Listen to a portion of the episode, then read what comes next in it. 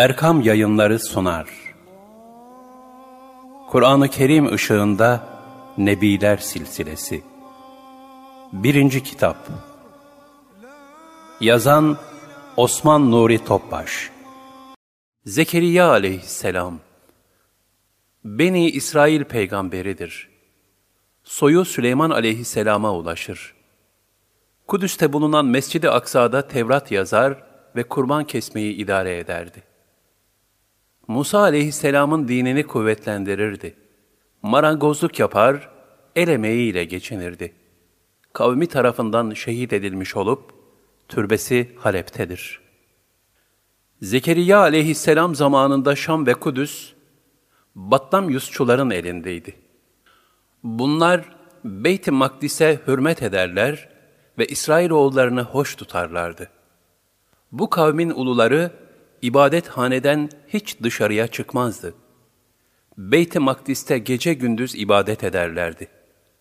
O zamanlar İsrailoğulları arasında bir peygamber yoktu. Kendilerine bir peygamber göndermesi için Allah'a iltica ettiler.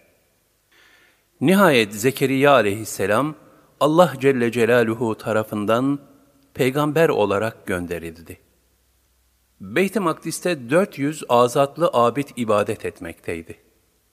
Bir kişi Allah katında muteber olmak isterse, hanımı hamile olunca, ''Ya Rabbi, oğlum olursa onu sana ibadet için Beyt-i Makdis'e nezir, adak olarak adadım.'' derdi. Bu şekilde erkek çocuklar mutlaka Beyt-i Makdis'e adanırdı. Bu adet Musa Aleyhisselam zamanından kalmıştı. Allah Celle Celaluhu Musa Aleyhisselam'a buyurmuştur. Ey Musa!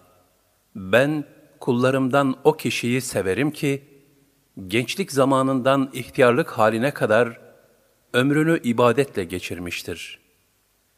Gençliğinde günah işlememiş ve gönlünü yalnızca bana bağlayarak benim sevgimi kazanmıştır. Zekeriyya Aleyhisselam, Süleyman Aleyhisselam'ın soyundan olan Elisa ile evliydi. Elisa, Meryem'in annesi olan Hunne'nin kız kardeşidir.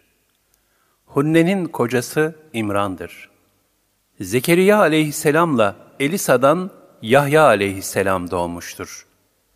Zekeriyya Aleyhisselam, sadık ve salih bir peygamber olarak yaşamış, ileride de zikredileceği gibi zalim ve azgın Yahudiler tarafından hunharca şehit edilmiştir.